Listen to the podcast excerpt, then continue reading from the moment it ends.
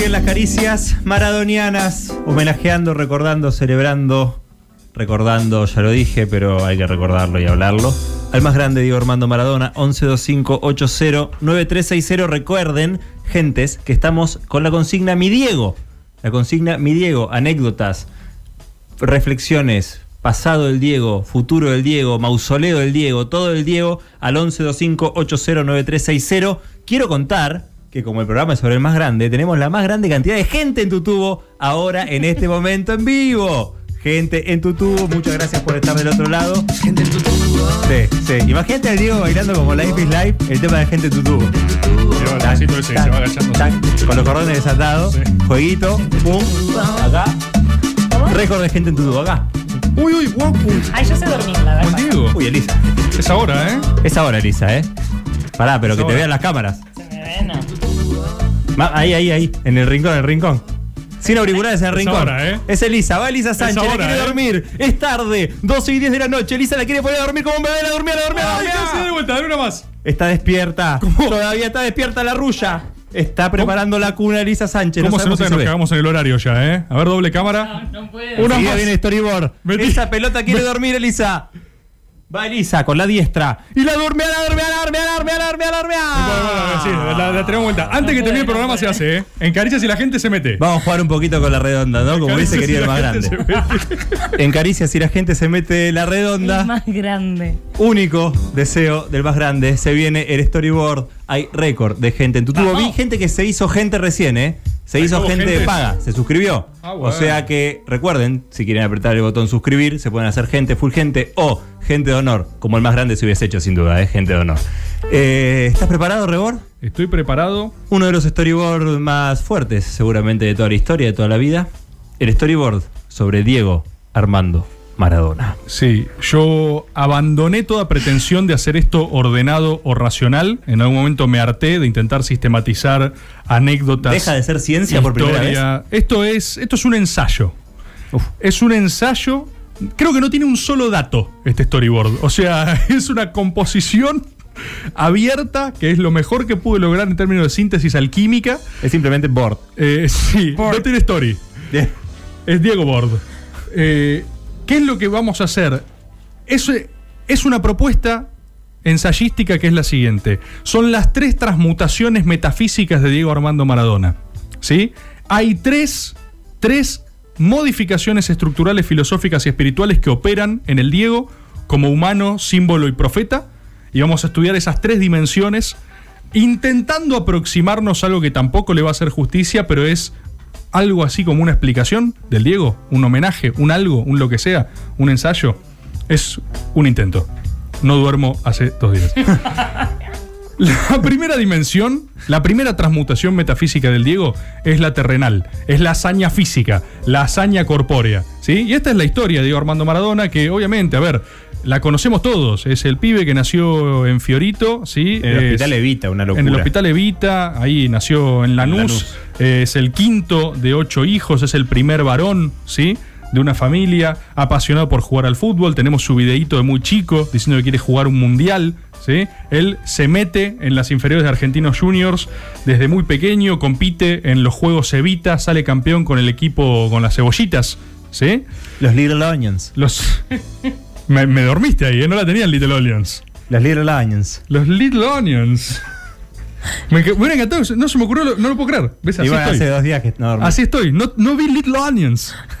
Se los puede servir para hacer con, con marron.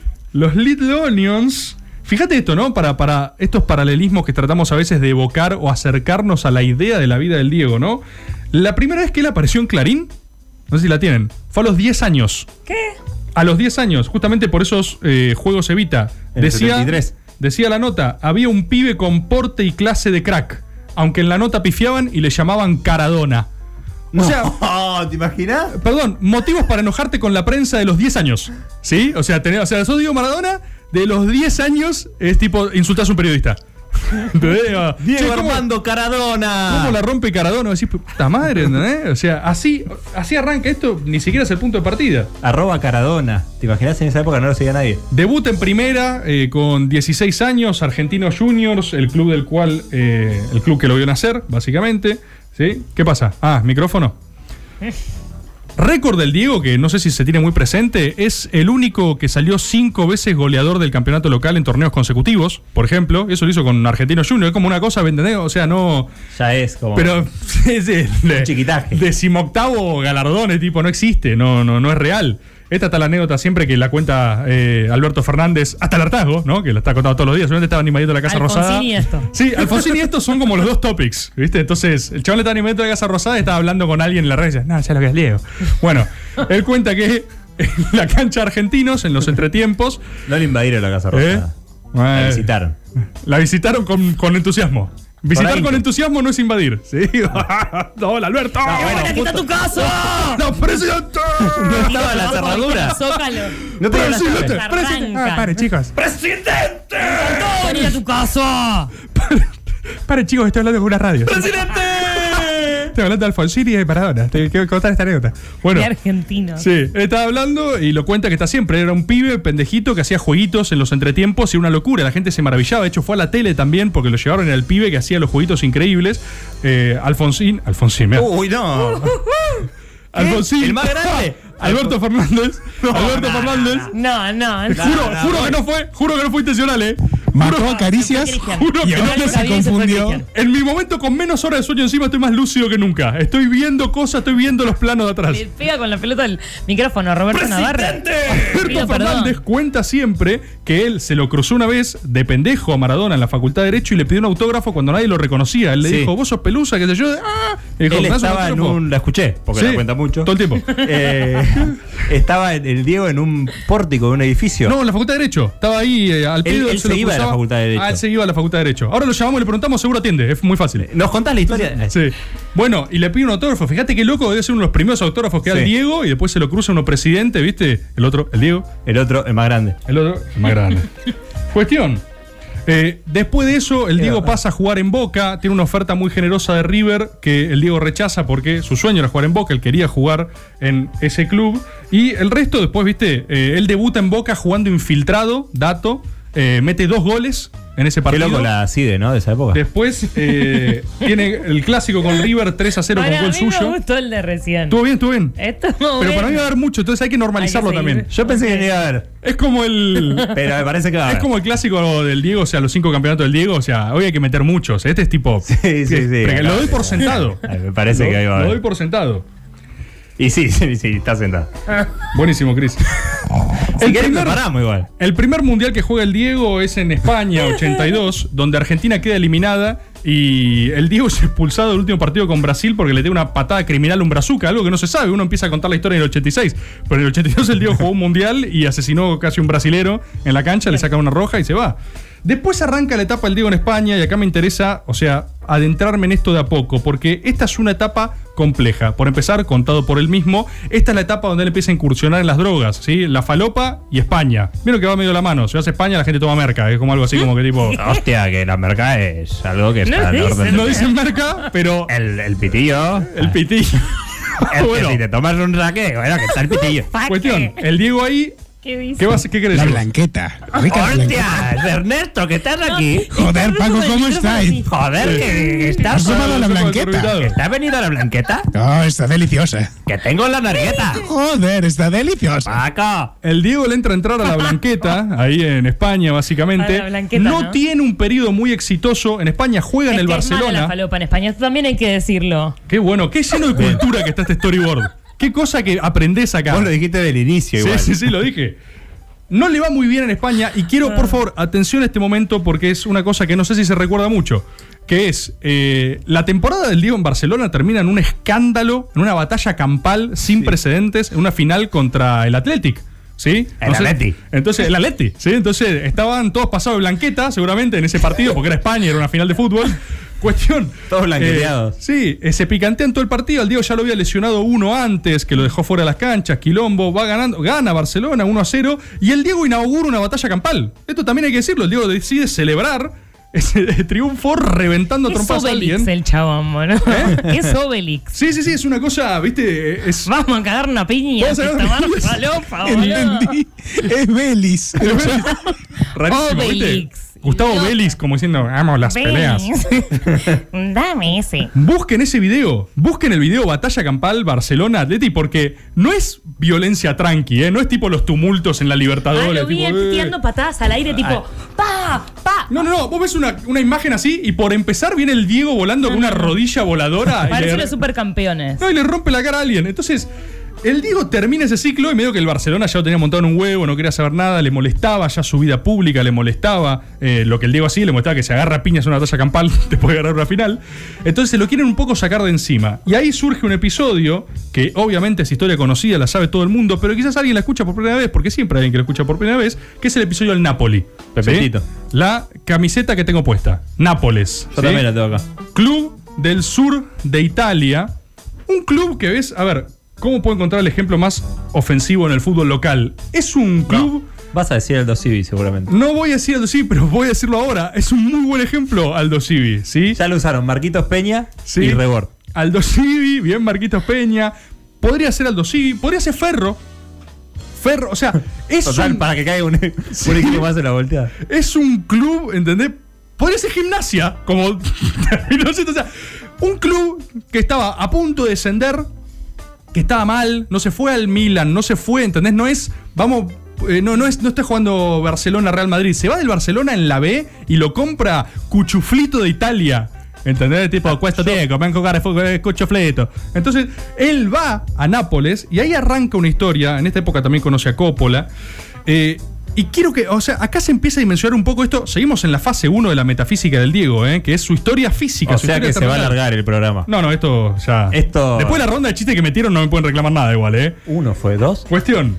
¿Cuál Perdón, fue? igual pongo un asterisco acá. Sí. Yo había entendido eh, que el Diego, al Diego lo quieren retener en Barcelona, le quieren pagar más, le quieren dar más guita. Lo odiaban. Para que no se vaya. Lo odiaban en Barcelona. Estaba ¿Me mal con la el gente presidente. esto? Chequelo la gente, pero lo odiaban en Barcelona, ¿eh? Me chequeé la gente, ¿eh? Chequee la gente esto. Me lo chequeé. odiaban en Barcelona. Lo agarra Nápoles. El Diego igual se quiere ir porque odiaba al presidente del club de ese momento también. O sea, parecido como quizás está Messi ahora. Mm. Que se odia y que no puede aguantar más ir jugando ahí. Pero Básicamente. se quiso ir adrede a un club del sur de Italia. Se quiso ir adrede, sí. Y después, aparte, después de la batalla campal, lo suspenden tres meses al Diego. O sea, era tipo. El chon estaba. Sentía que era muy injusto el Tribunal Europeo, el Tribunal de, eh, de España con él. Y sentía que el club no lo defendía. Que era onda, como siempre, ya del estigma desde siempre. Tipo, sí, dale, todos suspendidos tres días, Maradona tres meses. Claro. El chon decía, loco, ¿pero qué es este club? No, bueno, digo, presiones por su vida privada, todo ese tipo de quilombos. Él va a Nápoles, ¿sí? Pasa de salir este club que está a Google punto a de descender, ¿eh? Se va a Google a trabajar prácticamente. Viene Sí. de una empresa que le pide tipo que vaya de traje y le dicen acá todo bien. Sí, sí, sí, acá quieras". hacemos lo que vos sientas. ¿Cómo la ves, Diego? ¿Cómo jugamos? Entonces, de salir prácticamente últimos, sale tercero de ese campeonato. Sea, una cosa rara, cimbronazo. En el medio pasa un pequeño detalle, el Mundial del 86. ¿Eh? Bien, tranca. Historia más conocida, de la conocida no hay. Sabemos que eh, nuestra selección no eran los favoritos para ganar, para nada. Miles de anécdotas eh, con el doctor Vilardo, miles de anécdotas de la selección, las cuales no nos vamos a meter. Basta con mencionar el partido inmortal a los ingleses, que es parte de lo que construye una épica que ya entra más allá de lo terrenal, después de la guerra de Malvinas, con Thatcher gobernando del otro lado, eh, ellos triunfalistas de victorias, en un partido, un gol con la mano, cuatro minutos después, el mejor gol de la historia de la humanidad. O sea, lo cuento así porque es tan conocido que no tengo otra forma de, de narrarlo con más magia de lo que ya lo hicieron los que lo narraron mágicamente, básicamente.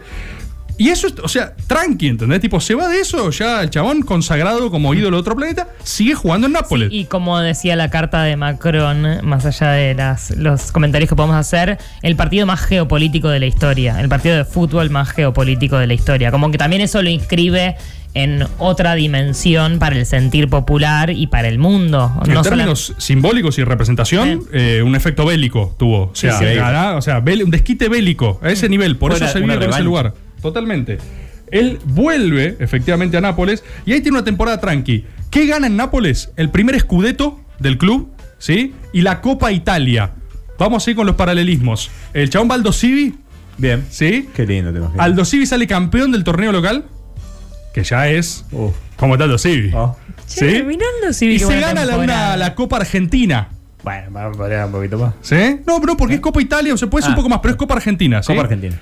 Bueno, Ya con eso. Ya con eso, Sí. Nápoles era Maradonalandia, ¿entendés? Sí. O sea, no es, es tipo, este chabón, aparte es él, o sea, vino El él. sacrificio de jugar ahí, aparte. No, eso es una locura, es un nivel de, de- de gratitud para con alguien, que es tipo, venís con nosotros los olvidados y nos hacés campeones. Pero además de eso, clasifican a la UEFA, ¿sí? La Copa UEFA, la Champions, ¿sí? Entonces, ahí vamos de vuelta con los paralelismos, o sea, para seguir. No solo es que gana el torneo local, es Aldo Civi campeón de la Libertadores. Oh, la po. Está buenísimo. Entonces, eh, Nápoles es tipo. explotan los Es que es ojos, locura. digamos. Es onda- y ahí el tipo. A ver, yo acá les recomiendo, por favor, vean el documental de Asif Kapadia del Diego. Un documental que al Diego tampoco le gustó, ¿eh? Un documental que Diego salió el documental y dijo: Asif Kapadia es un hijo de remil puta, todo mentira. Pero más grande. es un documentalazo que obviamente muestra. Basta, boludo. Muestra momentos crudos porque toda esta época del Diego es donde se intensifica en este gran periodo corto de vida todos los éxitos, toda la locura, toda la masividad, la fiesta, la falopa, la locura, la- las relaciones con la mafia metidas en el Nápoles, ¿entendés? O sea, este documental muestra cómo el chabón terminaba de entrenar o de jugar un partido, después venían a buscarlo lo de la camorra y lo llevan al cumpleaños de un primo. ¿Entendés? Tipo, viene Diego, eh, pe, pe, pe, Diego, ¿entendés? Y tenés que soplar la vida con el pequeño Tony, ¿entendés? Que está enfierrado, digamos, tiene 8 años. El pequeño Tony. el pequeño Tony. Rompe la piñata con un tiro. Eh, no, pequeño Tony, tranquilo. ¿Entendés? O sea, eso era Nápoles, digamos. Confusión total. Gana después un segundo escudeto y después viene Italia 90, el Mundial. Y acá hay algo que lo ves en el documental italiano, y te rompe la cabeza, ¿eh? Esto te rompe la cabeza. Ustedes saben, la rivalidad entre el sur y el norte de Italia llega a niveles de guerra civil, básicamente. O sea, el norte cheto y el sur pobre. Hay un nivel de racismo en la violencia que tienen, de enfrentamiento, de odio, que son países aparte, prácticamente. Bueno, el amor por Maradona era tal en Nápoles que cuando llega el partido de la semifinal en Italia 90, Argentina-Italia, alguien tiene la decisión de que se juegue en Nápoles. No sé si lo tienen eso. Se juega en el estadio ahí mismo, en la ciudad. O sea, era como que alguien dijo, esto va a ser un barro. Che, digo, che, esto va a estar buenísimo. Tira la tirada y pasa, pasa, pasa, pasa, pasa. Bueno, sucede eso y es tal la pasión del Diego que hay una proto-guerrita civil en Nápoles porque la gente lo bancaba incluso más al Diego que a la selección. O sea, Claro. hay testimonios que era tipo, Italia a mí que me dio, Italia me odia, decían los napolitanos, Claro, obvio. Italia me Maradona me odia. Vamos a jugar de visitante en otros pueblos y nos dicen que somos basura, que nos tienen que limpiar, que nos tienen que exterminar. Aparte, Italia, no sé si se acuerdan, pero eran un poco fachos a veces, ¿sí? Entonces, era tipo, ¿qué es Italia para mí? Decían los napolitanos. Y ahí hay tensión, hay otros que decían, te amo, Diego, perdón, pero voy a echar por la selección, te amo, no sé qué. O sea, un nivel de. Vos eras un tano en Nápoles día viendo el partido y se te cruzaban 10.000 cosas por la cabeza, no entendías qué te estaba pasando. ¿Qué es lo que sucede? Argentina gana ese partido, seamos fuera de la Copa, y hay algo ahí que se rompe con Maradona. Qué marca de ropa, ¿eh? Se llamó Fori. Buenísima. Un buen chivo. ¿Es un chivo? No sé si no se llamaba tipo A más y decía Siamo Siento que me Fori. cortaste un momento tan hermoso. Perdón, con Siamo discúlpame, Fuori. dale, dale, Estaba tan emocionado y Siamo estoy- Fuori, ahora Siamo estoy pensando, Fuori. ahora tengo a Coppola en la cabeza con ropa Muy bueno, ajustada. ropa ¿entendés? ajustada, y lycra, futbolistas horribles. sana, ¿entendés? Tipo, boludo. eh, Siamo ropa hecha todo con petróleo, Tengo- con derivados del Cuesta petróleo. siamo fuori. Siamo fuori, Estaba vamos en a la cúspide de mi emoción y tengo ahora una suerte de Fantino sudado con pelo engominado, ¿entendés? y Marley duro en un boliche. Ah, TV. Concentrate en Siamo Fori. Voy a tratar de volver a través de la fuerza de Siamo Fuori a decir que en ese partido, en esa final, algo se rompe para siempre. Porque hay algo que por más que lo amasen al Diego, lo bancan, qué sé yo, ver al Diego como... eh, Acribillando sí, a Italia. eh, ejecutor de tu selección, algo que no lo pudieron tolerar. Algo que no, no entra en la cabeza. De hecho, se empieza a erosionar el vínculo con el Diego muy rápidamente, muy rápidamente. O sea, es como un efecto dominó. Es tipo, por más que lo amaban, hay algo que te queda tipo, che, ¿cómo nos mató el Diego? O sea, ¿cómo nos mató? No se termina de entender. Para mí eso es espiritual, no se termina de procesar. De hecho, hay un ejemplo muy claro. En ese tiempo, después del Mundial, muy al poquito tiempo, hacen una encuesta en Italia sobre cuál era la persona más odiada del planeta, cuál era el peor ser humano del planeta Tierra, y el Diego le gana a Hitler Me estás jodiendo. por el 95%. 95% vota Diego. O sea, ¿Qué? Italia, que era tipo, Diego, ¿has visto Maradona? Así. ¿Has visto la Eh, curva? eh, Y de repente es tipo, el Diego siempre se peor que Hitler. y o sea, eso, encuesta, tipo Diego, revista, qué sé yo, salió que Diego, así tipo, estos chavales están locos. Bueno, a esas cosas Qué se sometió el Diego, digamos, ¿no? Y ahora, a ver, ya estamos en el lugar más alto de la visibilidad mundial. Ya estamos con una sola dimensión de su historia, que es la su historia con su logro deportivo. Esto sigue, obviamente, después vuelve a Argentina, juega en el Sevilla, Sí, si no me equivoco, vuelve a Argentina, Y la parte más Boca. mediática es después. Sí, después viene a, a codearse con los líderes del mundo, una entrevista con Gaddafi, le pide la túnica en el medio de un casamiento, todas las anécdotas insólitas que están El en YouTube y las podemos buscar. Entonces, casamiento en Luna Park, fino. ahí es cúspide mundial de la visibilidad. Y hay veces que cuesta entender esto, porque uno lo repite 100 veces, pero de verdad el Diego, de los 10 años, no tiene vida propia. No, no, es o una sea, no tiene un lugar en el cual él pueda ir y tirarse un pedo sin No que le rompa los huevos. En el mundo. No hay en un el lugar, mundo. No tiene un lugar en el mundo para hacer lo que se le Para caminar dos cuadras Y tranquilo. si hay un Ah. lugar donde eso se ve, viene, insisto, miren este documental, es en Nápoles. El Diego caminando por la calle era gente de- arran- a- arrancándole la cara. No es sano, es comerse al Diego. Es como la película Perfume, donde al final se devoran. Sí. O sea, es tipo, Te si el Diego se, spoileaste todo, boludo. se queda, no importa, tiene muchos años. El Diego se queda 10 segundos en un lugar y le arrancan un brazo. chabón al ¿entendés? final. Entonces, esto, solo esto, ya lo hace el mejor deportista de todos los tiempos, lo hace el mejor futbolista de todos los tiempos, lo hace el mejor de la historia, le consagraría ídolo mundial de la Argentina. Yo creo que lo que viene ahora, que es la segunda transmutación del Diego, que es la transmutación simbólica del Diego, que es lo que representa, es lo que eh, no puede entender un finlandés, por ejemplo. Yo, para ponerlo en términos claros, acá es donde lo perdemos al finlandés. El finlandés estaba escuchando el storyboard típico de Finlandia. Sí, se traduce en ¡Oh! simultáneo, es interesante lo que Oh, pasa en Story Finlandia. Burgen, eh, así, no, story, habla? story Burgen, zoom, así. Story Burger. Story Burgen, tu Armando Maradona, así, eh, típico finlandés, yo soy fluido en finlandés.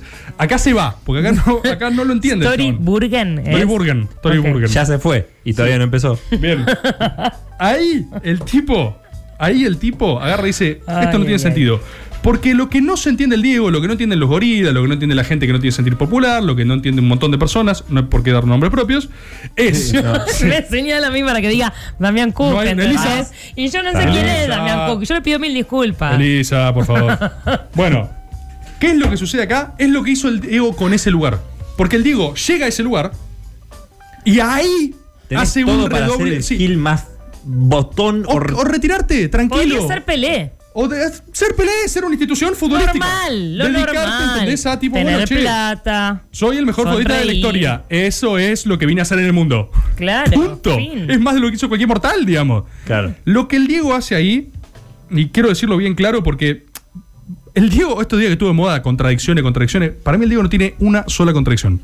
El Diego no tiene contradicciones. Es la persona más fiel a sí misma de la historia de la humanidad. Sí, yo creo mucho en esta frase de eh, que hay que vivir como se piensa para no terminar pensando como se vive, ¿no? Para mí ahí está la fórmula de la dignidad, vivir conforme tus pensamientos.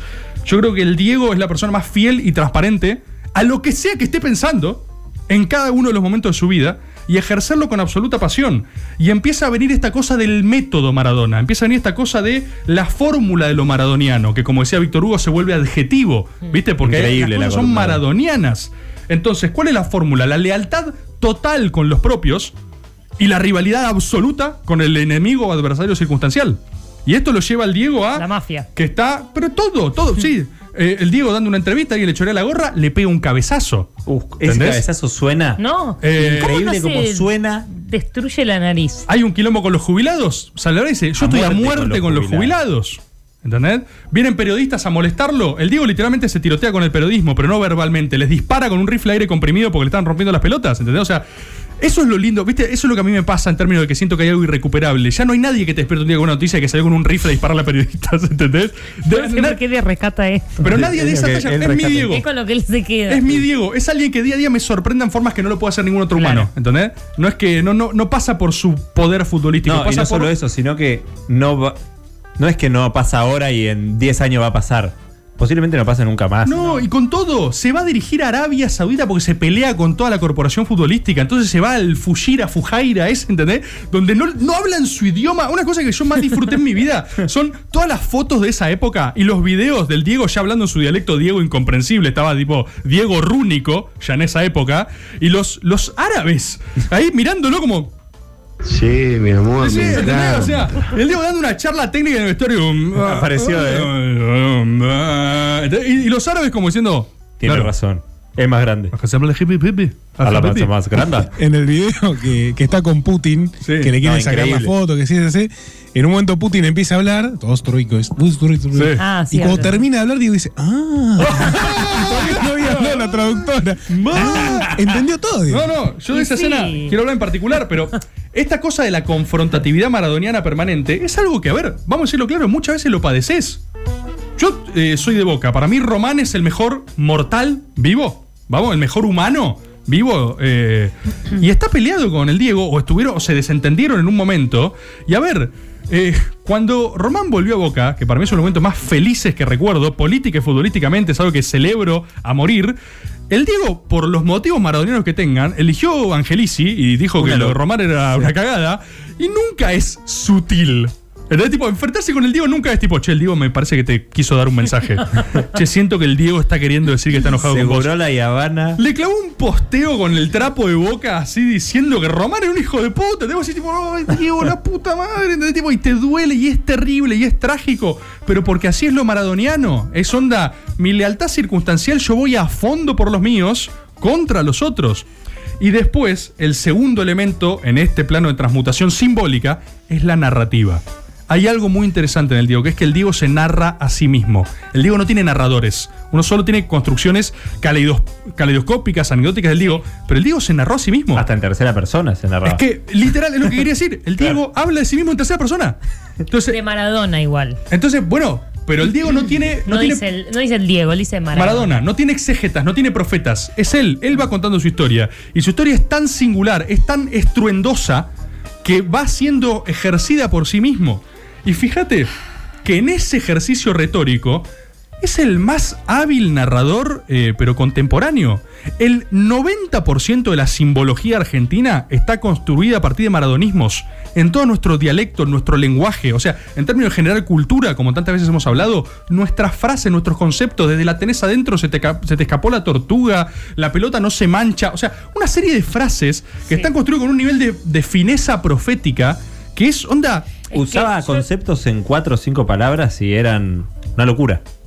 Yo lo que siento es que en todo está como que él es como la imagen de que vale la pena intentarlo. Siempre. Bueno, De alguna manera. Pero para mí, ¿por qué sucede eso? ¿Por qué sucede eso? Porque él, al narrar lo argentino, porque él empieza a culturalmente irradiar la argentinidad y a nosotros reflejarnos en él y en sus prácticas performativas nos íbamos haciendo argentinos. Y si él era lo argentino y él pudo hacer todo eso, nos hace creer que es posible hacer las cosas que él hacía. Claro. Hay algo de su proximidad, ese diálogo permanente, que es tipo, el Diego pudo, se puede. O sea, es la ratificación del emblema de Nike, es, no, nada es imposible, digamos. Y no solo pudo, sino que pudo en el momento más difícil de Argentina, que es cuando empiezan los problemas estructurales que tenemos hasta hoy, que después de la dictadura, la miseria, la gente que el chabón hizo feliz cuando no tenía un plato de comida. No hizo feliz a gente que estaba Y holgada. sumale los problemas personales, sumale sus gestas personales, sumale sus, sus luchas, sus demonios. En el marco de mayor exposición posible, con el mayor poder, con el mayor todo. Era un superhéroe terrenal, era un dios en la tierra. Entonces, hay algo acá que. El nivel, ¿Por qué digo esto de la retórica de la impregnación en lo colectivo? Eh, no, o sea, si tuviese que pensar otra persona que con sus palabras influyó tanto en dar marcos narrativos a un pueblo, por ejemplo, en términos de hasta de construir memes, ¿viste? Porque construís cánones a partir de alguien, tendría que, o sea, no sé, Shakespeare, ¿entendés? O sea, Shakespeare dio esa cantidad de narrativas Sí, a la humanidad. Entonces, el Diego es el mejor futbolista de la humanidad y es Shakespeare. Eh, eh, Ahí empezás a tener que las dimensiones eh, Sí, y, y Shakespeare eh, cuando vivía no sabía que era Shakespeare y que iba a ser lo Eso que fue locura. Shakespeare. Maradona sabía que es un cha- que era un chabón Que iba a seguir viviendo y después de morir. claro. Como decía en la nota. y Shakespeare tampoco ganó la Copa del Mundo. Entonces, No sabe no, cuánto sé si, pesa. no sé si se medía así igual en ese momento. Pero se entiende que lo que hizo el Diego ya vale por sí mismo. Lo que hubiera hecho si él no fuese futbolista, capaz era un, el mejor panelista de Sí, Argentina. o sea, como, che, qué bien Mariano Yudica, la verdad. No, capaz era. eh, Tiene vamos- lo suyo. Era vamos a ver el programa El Diego, Víctor. Hugo lo decía ayer en la columna, eh, que el chabón lo conoció mucho cuando hacían de zurda. Tuvieron varios meses, Claro. varias veces juntos. Y el chabón decía que él Los mejores, peores relatos esos. eh, la cosa que hubiese hecho, lo hubiese hecho como jugar al fútbol.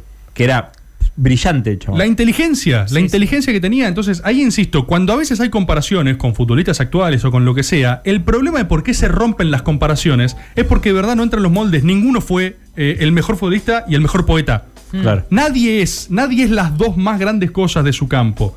Y en esa representación de lo argentino, donde él se hace carne del pueblo suyo y de donde nace, y en eso mismo de hacernos creer que para nosotros también es posible hacer las cosas que él hizo, está ese factor de redención.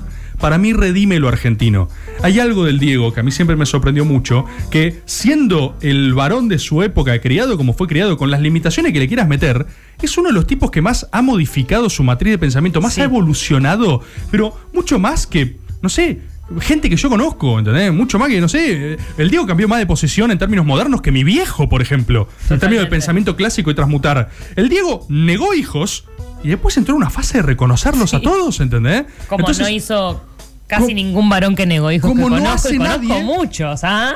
Pero como no hace nadie que pasó por la negación. Entonces, Claro. el Diego, yo siento que él, en su gran cuerpo de espíritu de pueblo y de patria, va incorporando nuestras propias prácticas sociales novedosas. Hay algo, ahí es donde digo de cargar nuestras cruces. Sí. Hay algo proyectado, hay algo de que es el espejo nuestro. Y nos purga. Porque uno, o sea, le carga sus cruces a él. Y él es el que tiene que pasar por el proceso de, de reconocer y desconocer hijos. Que debe tener sus quilombos también, ¿entendés? O sea, es todo un duelo emocional también. Un tipo que te dedicaste a decir, no es mi hijo, de repente decís, che, sos mi hijo. O sea, hay una serie de sacrificios en clave permanente. Con infinidad de, de situaciones. Porque capaz a vos te pasa eso eh, una vez y tenés que resolver y es la crisis de tu vida. La crisis de tu Él vida. la resolvía una por día. Conflicto permanente, permanentemente elegir nuevas gestas. Es alguien, esto también lo leía por ahí, en este estado de conexión permanente, ¿no? Uno lo comparaba con lo que Hegel decía que era Napoleón. Ah, sí. Hegel se deslumbra con Napoleón en Jena y habla de, una, de un alma universal, un alma de mundo, un hombre histórico. Y eso era Maradona. Eso era Maradona.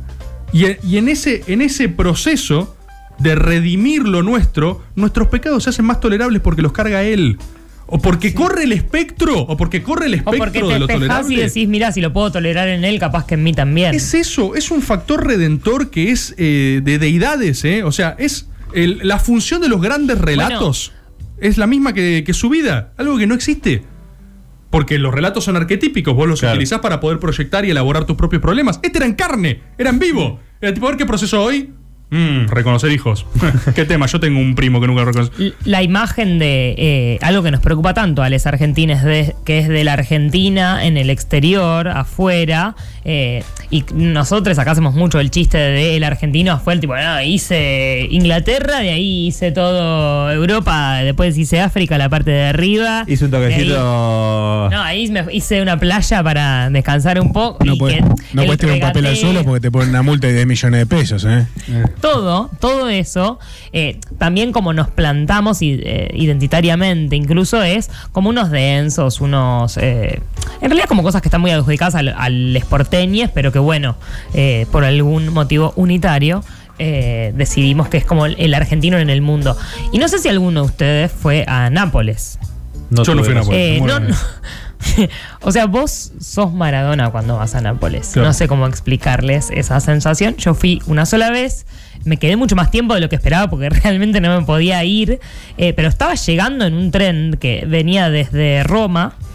Eh, y ya cuando me tocaron dos tanos enfrente y les dije que era de Argentina, eh, yo ya tenía planes antes de llegar a Nápoles con dos napolitanos. Fui a su, a su casa, fui a la cancha, fui a, salí de joda. Después estábamos charlando, en un, tomando una birra ahí en, la- una plaza. Se acercó un, un chabón que vivía en la calle porque le cabía estar fuera del sistema. Son de Argentina que vamos a hacer un asado en una plaza.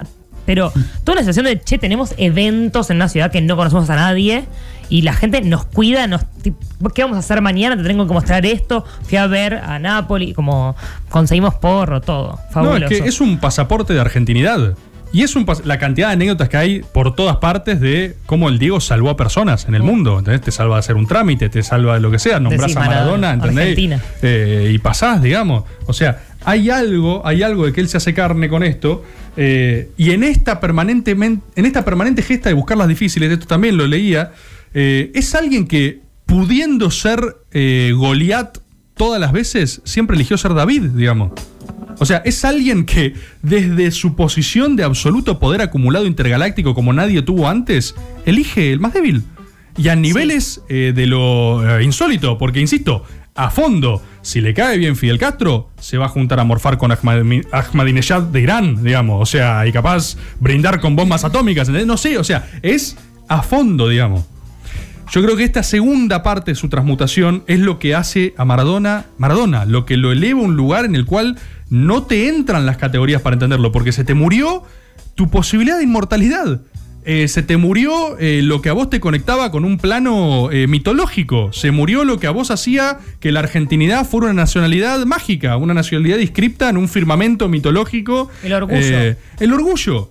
El orgullo. Hoy había un cuento, me mostraba Subus un cuento de Incardona, de Juan Sí, Diego Incardona, buenísimo. que, que un, un textito muy breve, muy lindo, que era que la Argentina vuelve a ser un hombre de hojalata. O sea, tiene mucho coraje, tiene mucho valor, pero no tiene corazón. O sea, hay algo, hay algo de eso, de esos dos componentes, que obviamente nos llevan a esta tercera transmutación, que es postulada, que es potencial. Y es esta transmutación a su legado y para mí la inmortalidad del Diego, que es obviamente juntando estos dos factores anteriores, hay algo, y yo lo digo, sobre todo en el último tiempo.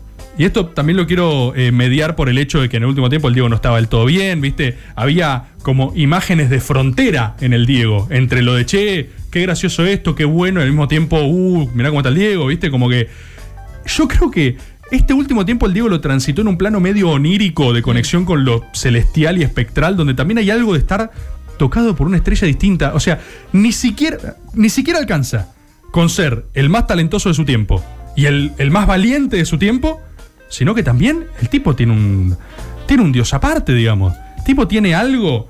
Y vamos a pequeños. Lo que vos hablabas de Putin, ¿viste? Y la foto esa que es una escena que a mí siempre me hace reír, siempre me hace feliz. Porque para mí, de vuelta, es la representación de lo insólito. Es el ex KGB más poderoso y homofóbico del planeta, que es, no sé, o sea, los rusos no se ríen, pero ni a, ni a las piñas, ¿viste?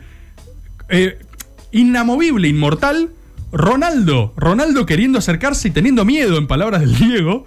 Y el Diego, sudaca, enano, Esas camisas chachanfleado. bárbaras encima. Todo negro con un exótico moño de oro ajustándole el cuello, ¿entendés? O sea, en una grasa intergaláctica que se le aproxima caminando, ¿entendés? Como un Muppet, porque el Diego ya se trasladaba, ¿viste? De una forma. Y vos sos- Pelusa total. además. no, y vos sos Putin viendo eso, sos la guardia de seguridad de Putin. Decís, ¿qué, es este- qué está pasando? Es un alien, ¿entendés? O sea, se, se nos aproxima una deidad cósmica. Y el Diego no contento con solo hablar y balbucearle cosas que nadie entendió. Porque imagínate ser el traductor de Putin en ese momento. Vos el traductor de Putin y decís. O sea, me van a matar, ¿entendés? O sea, a mí me van a mandar. eh, pues Maradona. Claro. Maradona. A no Siberia. sé, Y el Diego se acerca y hace tipo. Y vos sos Putin, ¿entendés? Y no contento con eso, el Diego lo toma a Putin. No sé si recuerdan esta imagen. ¿Recuerdan esta foto? El Diego le agarra la manito a Putin y la empieza a acariciar. Lo cual es rarísimo. Es rarísimo para cualquier persona. Nadie podría hacer eso en una apuesta ni aunque le pagasen un millón de dólares, ¿entendés? Es algo que vos decís, tipo, che, te animás a ir a tocar. Pues no, porque te disparan, ¿entendés? O sea, y el Diego va y un- ¿Entendés? Y Putin sonríe, ¿entendés? Putin tipo. Amor, esto es lo que ustedes le llaman Putin amor. sonríe, el traductor está así, eh, sudando, ¿entendés? transpirando, diciendo, por favor, me van a despedir en un momento, me van a eh, encerrar a toda mi familia en Siberia, ¿entendés? Y el Diego lo acaricia, le acaricia la mano, el tipo más homofóbico del mundo, ¿entendés? Tipo, falta que lo bese un poco, digamos. Entonces, el Diego puede hacer eso. estado bien ahí también. El, el Diego puede hacer eso. El Diego, su última aparición con un estadio lleno de gente fue en el partido de Boca, donde Boca sale campeón y se va en el entretiempo el Diego, con Boca no saliendo campeón. Y el Diego, antes de meterse, yo me acuerdo, tira una gallinita. Perdón para las gallinas que hoy también lo están llorando, pero disfrutémoslo. Es, tira una gallinita, tipo, las gallinas van a petear. A petear. ¿Eh? Oh, a pechear. Tiré Van ya. a petear. ¿Cuántos voy? ¿Tres? Sí, ¿Tres? sí, ya va mucho furcio. ¿Tres furcios? ¿Qué pasa con Se Yayo? va, se va. Se va, se va. Tres furcios. Tira una al estilo, las gallinas van a pechear, pero que lo tira. A mí esto es lo que me vuelve loco del último, el Diego de Frontera. Que parecía entre dos planos, parecía semiconsciente, ¿entendés? Parecía como que. De hecho, hasta creo que después había trascendido que le preguntaron, güey, feliz de que ganó Boca. Diego dijo, ¿qué? ¿Ganó Boca? Como que. O sea, después iba a trascendió un estado de confusión total. Pero había un estado de conexión con lo divino, ¿entendés? De que. Sí, en y el un medio- carisma. Arrollador, O en el medio, el nivel, su en mirada, su sonrisa, su gracia. Eso también es. Incluso peligrosamente, es algo que podemos reconocer en las personas muy fácilmente. Cuando alguien tiene carisma, tiene gracia, es angelade. Es muy hipnótico. difícil no caer. Y los para bien o para caños, mal. los caños aleatorios que va tirando en la vida. Eso El también. último que tiene en la cancha de Ya- gimnasia, todo ya Ya enorme. grande. así. Ah, impresionante. Tira cañitos un plinguis, plinguis, ¿entendés? Me acuerdo de esa gallinita y me emociono, pero porque yo dije, nah. Yo no te digo, en otro plano, en otro plano, en otro plano, o sea, ni mirando, ojos casi cerrados, como. Y está perfectamente consciente de que lo está mirando, cómo y por qué, y tiene como un Swingersmith. Listo, cambian las fuerzas cósmicas, ¿entendés? O sea, cambian, se mueven los planetas.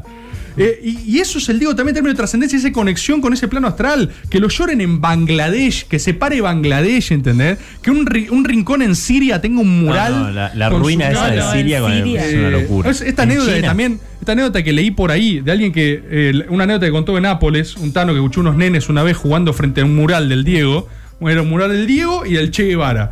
Y uno de los nenes le preguntaba al otro, ¿quién es ese? Y el otro le dice, el Diego, boludo. Y dice, no, no, no, el otro, ¿quién es? Y el otro le responde, ah, ese es el tatuaje del Diego. ¿Entendés? O sea, no el Che. Ah, eso es, eso es lo que sea que el Diego quiso tatua- tatuarse en el brazo, ¿entendés? Qué locura.